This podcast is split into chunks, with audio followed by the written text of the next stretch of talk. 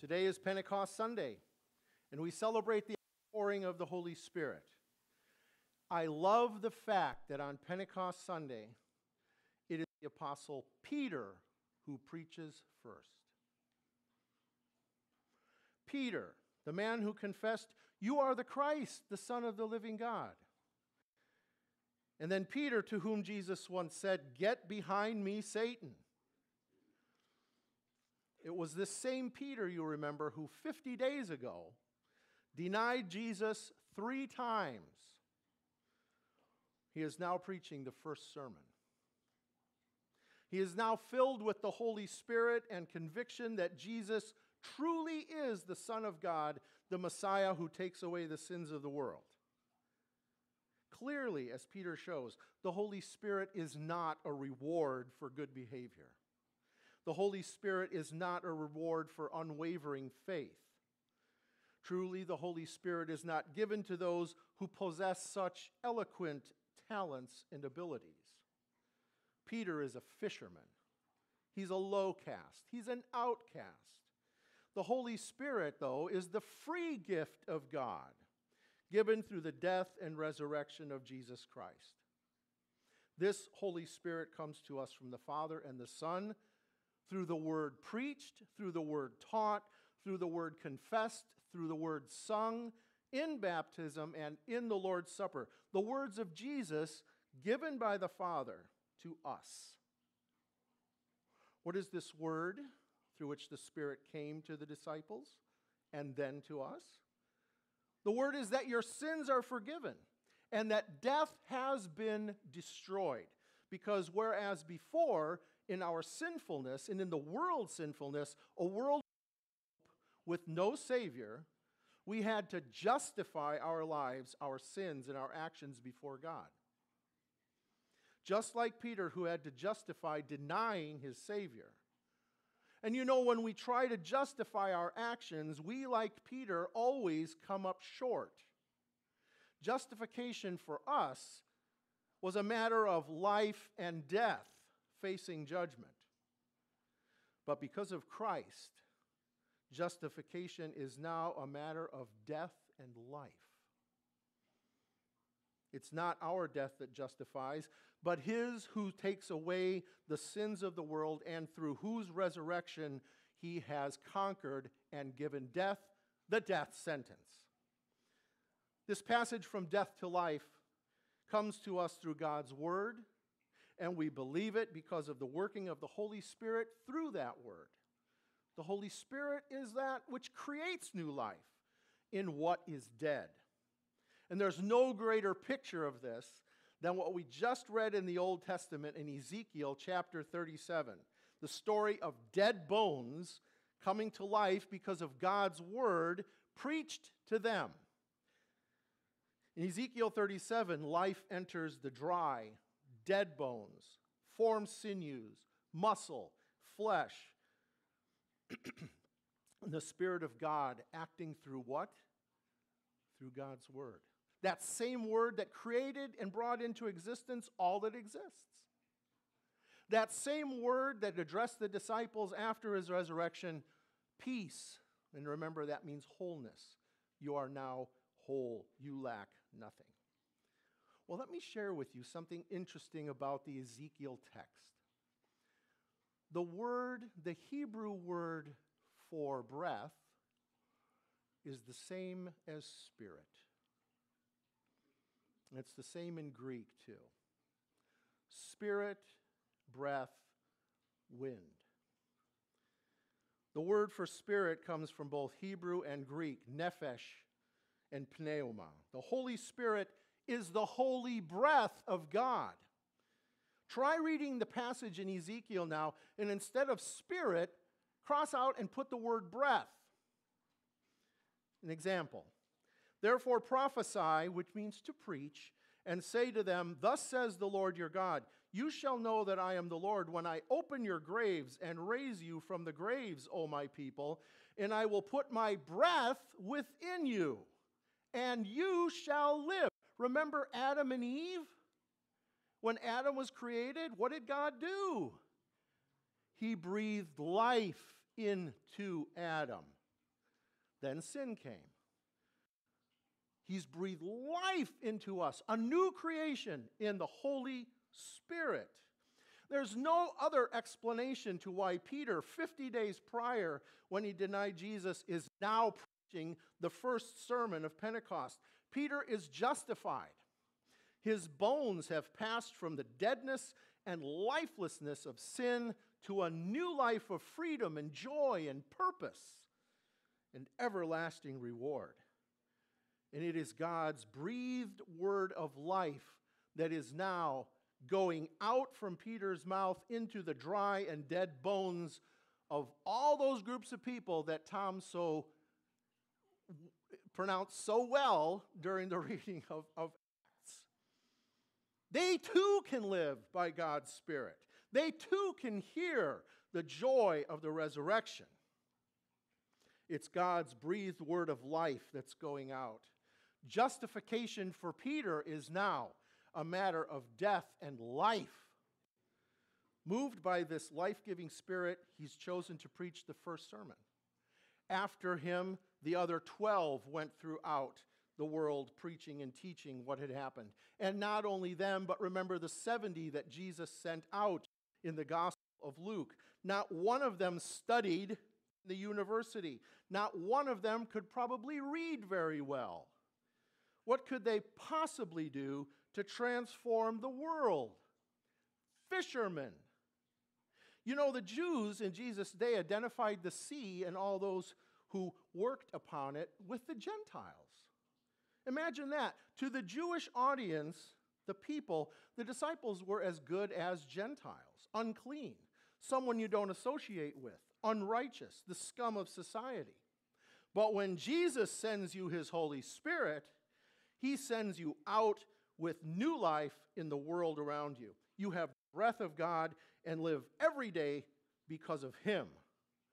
This joy is uncontainable, indescribable, and contagious to those who have no hope or life within them. We too are now made alive in Christ Jesus. How?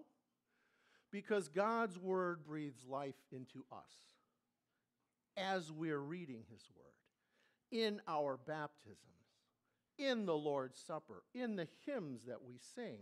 We were bags of dead bones, the walking dead, spiritually dead, with no purpose, with no hope. And were it not for the breath of God, his Spirit, breathed into us through his word, we would still be in our sins and dead. But when God gets a hold of you and sends you his Holy Spirit, leading you to confess that Jesus Christ is Lord, he sends you out with new life, a joy that is uncontainable, indescribable, and contagious to those who have no hope or life within them. But in this new life, which Peter and the disciples found, these disciples only had their fishing nets to offer God. So Jesus uses them as they are. He sends them out as they are. He sends them out as what they knew and what they could do, and made them fishers of men. Sent out as fishermen, but with a new purpose in life. So now I ask you, what do you have to offer God? How do you, filled with this same Spirit, change the world? Well, you don't. We just covered that. It's God's Spirit through his word and through your life that does. We can only offer what we have and who we are and what we know. Do we not all have our jobs and our simple, unimaginative lives like the disciples did? This is the last of the three-part series. We started with U-turn, you remember, and saw that congregations can get lost going down a wrong road and the reasons for their existence and need to make a U-turn. They maybe pay attention to numbers or gimmicky things to attract people, especially when their numbers are dwindling. That's where we started. They want to hold on to what they have. They must make a U-turn, and the only way this can happen is by digging into God's word and rediscovering that every congregation is an ambassador in this world to announce, preach, teach, baptize, and fellowship, to release God's word and spirit into the world to bring Christ to others and support needs in the community. Well, last Sunday then we looked at not U-turn, but we gave a little twist to the name and we called it the we-turn. That is, our individual congregation and others like us as well. To see that no matter if the congregation is big or small, we must keep our eyes on the prize. We must keep our eyes on God's mission. And we saw how the enemy Satan loves to distract us with lies. Remember the lies? You're worthless. You're not good enough. You'll never be like that congregation down the street on the corner where the grass is greener and the people are always flocking. You're doomed. You're never going to make it. And being in God's word, knowing his mission, allows us to recognize these lies. And we can strategically spot them and snuff them out. We can and should support one another. We turn as a church when we band together. Today we take another twist, the I turn. It's getting more personal. You turn, we turn, I turn. It's kind of like that ice cream. I scream, you scream, we all scream for ice cream. Now we're going to look at it. You turn, we turn, I turn. The turn focuses on the individual. It focuses on you and on me. Concerning the U-turn, it's fine to know that there are churches out there that need a turn and a new perspective and mission. And concerning the we turn, we can all agree that we need to turn as well. That grace needs to recognize the lies of the enemy that can deceive and that can disillusion and can dismay us, our projects, our attempts to reach out. And we can agree as well that what we need to do it for God's mission, not just to preserve and maintain what we have. Yes, we can even vote on it. And we can even sign a document saying this. But unless there is an I turn, the we is weakened. I must revisit my faith. I must revisit why I am here. I must grasp how my justification, like Peter's and the disciples, is a matter of death and life. There's a paradox here, however. I turns do not begin with me. They begin with God's word. It begins with the working of the Holy Spirit. As John says in chapter 15, you have not chosen me, I've chosen you. And I've chosen you to bear fruit. And then again in his letters to other churches, he says, love is not that we have loved others, but that God has first loved us. And the bones of Ezekiel didn't reach out. They were dead. So we were once dead as well, and now alive in Christ, like the bones. It is God's work that has worked faith in you to turn from sin and acknowledge your need for your Savior and turn back to God. It's the same work of the Holy Spirit that turned fishermen, tax collectors, gorillas, and prostitutes from death to life. They couldn't make the first move to Christ. Christ made the first move to them. It's Christ who reshapes lives. It is he who causes us to make an I turn to follow him.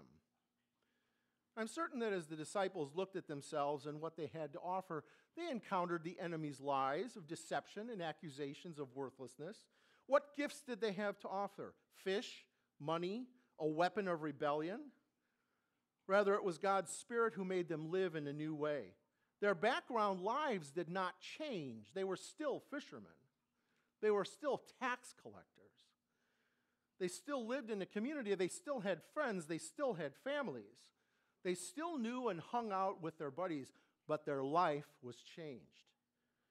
Think of who you are.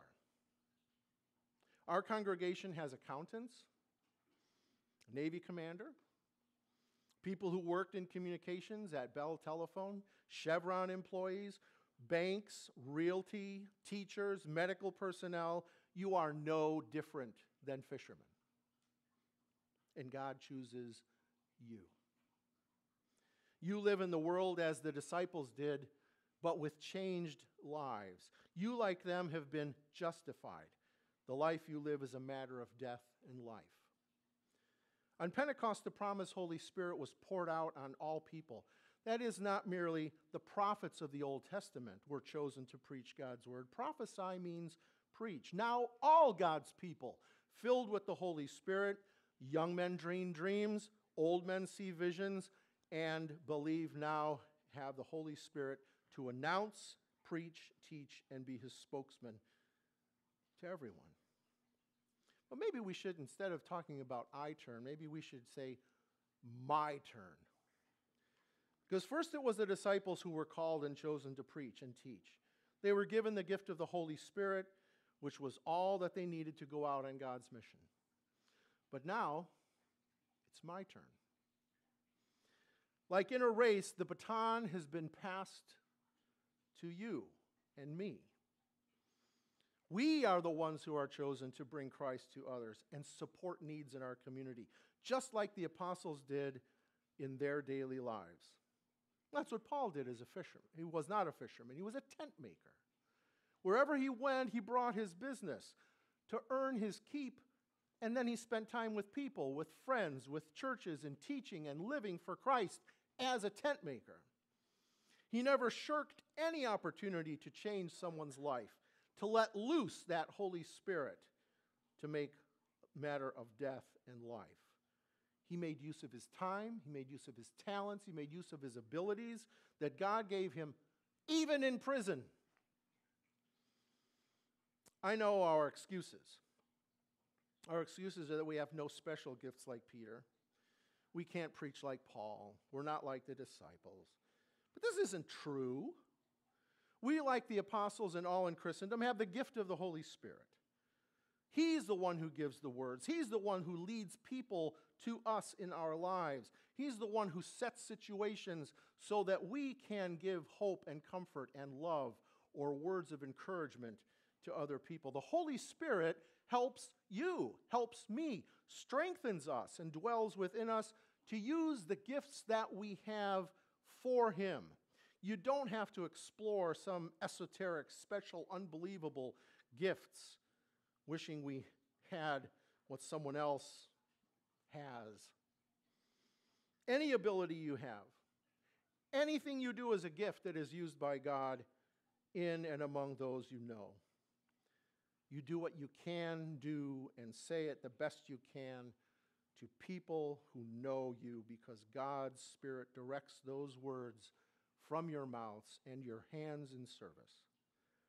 Today, as you take your turn, you can take that turn only because of the work of God's Spirit in you. The gift giver gives you life. Your gift is eternal life. He wants you to give it away. Your gift is the knowledge of a loving Savior. He wants you to give it away. Your gift is peace and comfort. He wants you to give it away as a teacher, a nurse, an accountant, even a retired person. A retired person does not retire from his or her faith, nor his or her need for their Savior. Let us all confess, it's my turn to bring Christ to others and support my community through the power of God's Spirit in me. There is nothing I cannot do with what he has given me. Amen.